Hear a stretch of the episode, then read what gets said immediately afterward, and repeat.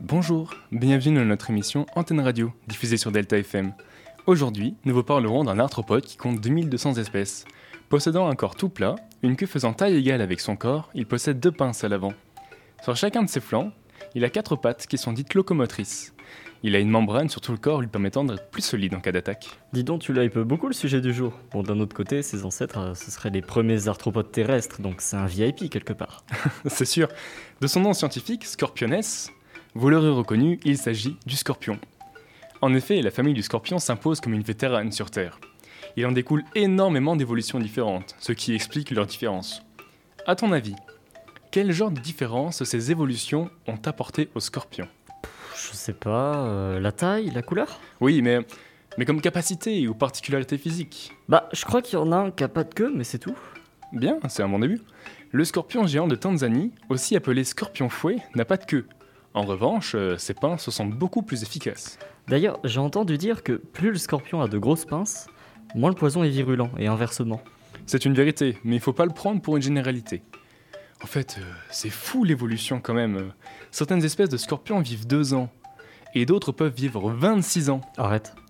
Non mais il n'y a, pas d'arrêt dans mon bibliothèque. Eh, c'est mon job ça d'habitude. Tu m'as volé l'intro la dernière fois.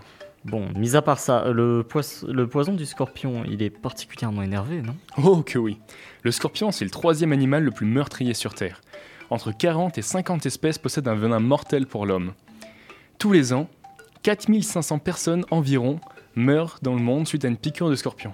Et euh, comparé à la veuve noire de la dernière fois, le venin il fait quoi Alors tout comme la veuve noire, euh, son venin est neurotoxique, donc il possède les mêmes propriétés ainsi que les mêmes symptômes. Seulement, certaines espèces ont un venin dit cytotoxique, qui touche les cellules.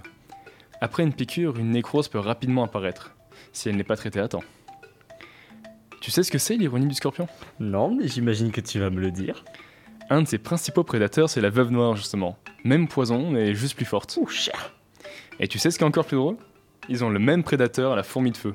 Attends, ils sont tous les deux chassés par un truc plus petit qu'eux et qui a même pas de venin en plus Ouais. Eh oh, un, un peu de tenue quand même. Bon, à part ces deux-là, euh, l'amigale et le scolpendre font de très bons prédateurs contre le scorpion également. Manger ou être mangé. D'ailleurs, ça mange quand un scorpion Hmm, ça mange euh, tout ce qui est criquet, termites, araignées ou d'autres scorpions, des petits vertébrés comme des lézards ou des petits rongeurs. Ah oui, je me souviens, t'avais dit qu'ils étaient cannibales aussi. Bon, c'est principalement lors de la reproduction que la femelle mange le mâle. Mais c'est de moins en moins courant avec l'évolution. On avait dit on parle plus de ça.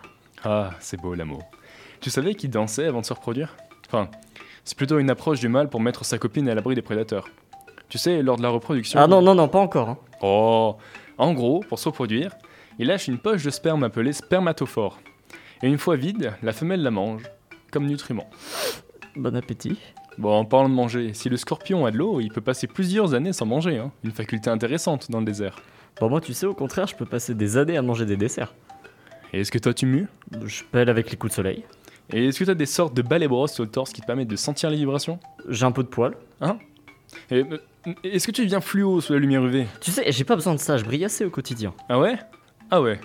Bon bah la prochaine fois, euh, tu fais euh, euh, la luciole alors. Ok, ok, on inverse alors, tu verras, c'est pas si facile d'être moi. hein. Chers auditeurs, nous nous retrouvons donc la semaine prochaine pour parler de la Luciole. Tu vois, hein, tu vas réussir à le faire T'inquiète, je vais faire ça en un temps record. Je vais faire ça dardard.